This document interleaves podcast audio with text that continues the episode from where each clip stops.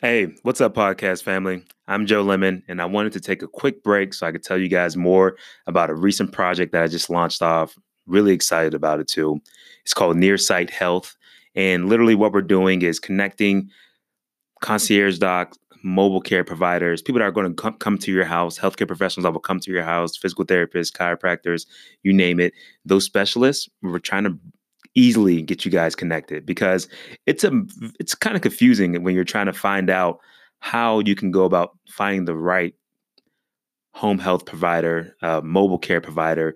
There's some tools for doing it with like massage and physical therapy that's emerging, but not too much when it comes to your, any concierge docs, because that's normally like a somebody knows somebody, a referral type of network.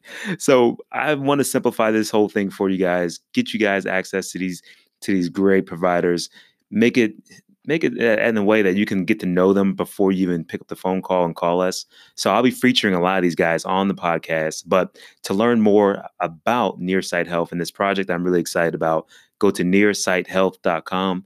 That's nearsighthealth.com. You can learn all about it there.